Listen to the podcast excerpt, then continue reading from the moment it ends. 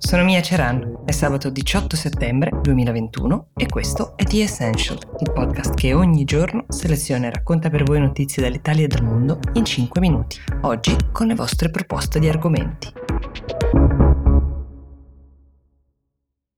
Partiamo da una richiesta molto specifica, un'informazione di servizio per così dire. La richiesta la fa Gabriele Grisolini che in realtà parla di un argomento che interessa a tutti noi, cioè il rincaro minacciato del 40% delle bollette del gas. Il temuto rincaro è dovuto principalmente alla questione che riguarda uh, l'aumento dei prezzi delle materie prime e quella dei certificati per l'emissione di CO2 che fanno lievitare i costi per i produttori. Adesso vi spiego nel dettaglio di che cosa stiamo parlando, però stiamo parlando di un rischio di 500 euro l'anno in più da pagare per ogni nucleo familiare, 100 per la luce e 400 per il gas più o meno. Il rincaro delle materie prime è dovuto proprio alla ripresa economica, cioè subito dopo il periodo più difficile della pandemia c'è stata una maggiore richiesta di energia che ha generato questa bolla e ha fatto salire i prezzi della produzione industriale. Il gas è l'elemento più utilizzato per le centrali elettriche in tutto il mondo.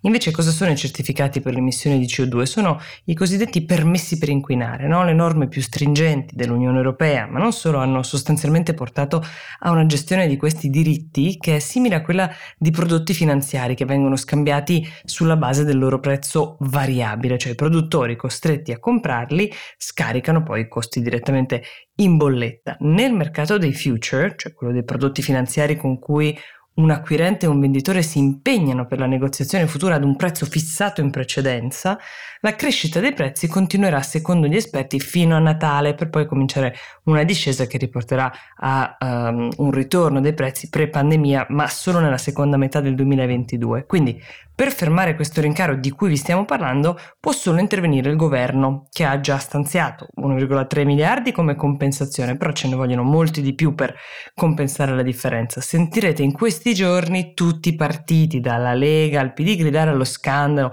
per questo inaccettabile aumento del 40%. Mettiamo un attimo da parte l'indignazione che non ci fornisce per ora soluzioni e cerchiamo di capire cosa può fare il governo per intervenire. Prima ipotesi, taglio dell'IVA, cioè dal 10 al 4% per tutte le utenze domestiche e anche per alcune imprese, però è la soluzione più onerosa per il governo. Opzione 2, eh, il governo dovrebbe intervenire usando fondi stanziati per altro, i cosiddetti oneri di sistema, cioè quelli stanziati per finanziare la ricerca, per sostenere le energie rinnovabili o altri ancora. La terza via invece sarebbe introdurre un bonus per famiglie meno abbienti, come viene già fatto oggi oggi per luce, gas e acqua con degli sconti per tutti i contribuenti che sono al di sotto della soglia ISEE di 8.265 euro. Nel 2020 hanno avuto accesso all'aiuto per pagare la bolletta della luce ben 854.000 famiglie, però la decisione più di ampio respiro è quella che spetta al ministro Cingolani e non solo, il ministro della transizione energetica,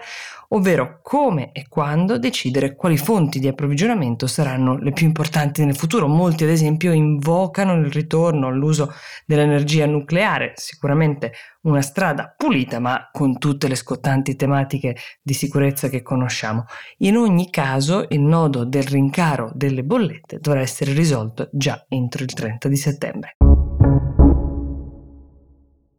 Anna, un'ascoltatrice che ci chiede di non divulgare il suo cognome, noi così facciamo, ci chiede invece lumi sulle politiche di Apple, ma non solo, in merito al tema sensibile degli abusi sui minori. A cosa ci riferiamo? Qualche tempo fa uh, Apple aveva annunciato che avrebbe messo in piedi una task force e relativa tecnologia ad hoc per, uh, diciamo, scovare le immagini pedopornografiche o qualsiasi tipo di materiale uh, che riguardava potenziali abusi sui minori sugli iPhone, sui device dei suoi utenti scandagliando il materiale dei loro cloud.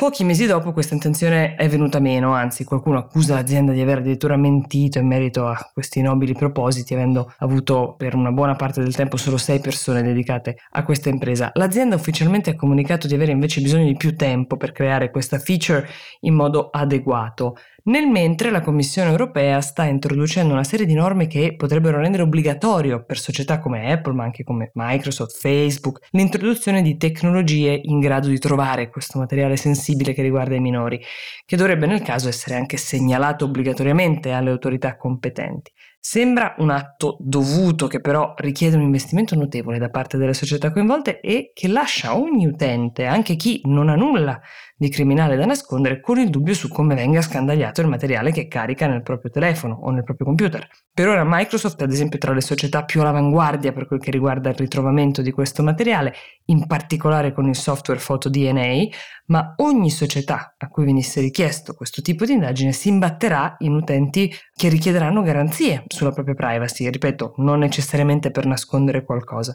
Un altro tema scottante è che garanzie ci sono che i governi non abbiano poi accesso a questo materiale e come in ogni vicenda in cui gli interrogativi sono così tanti e così complessi, le buone intenzioni di scovare e denunciare si fanno sempre più lontane.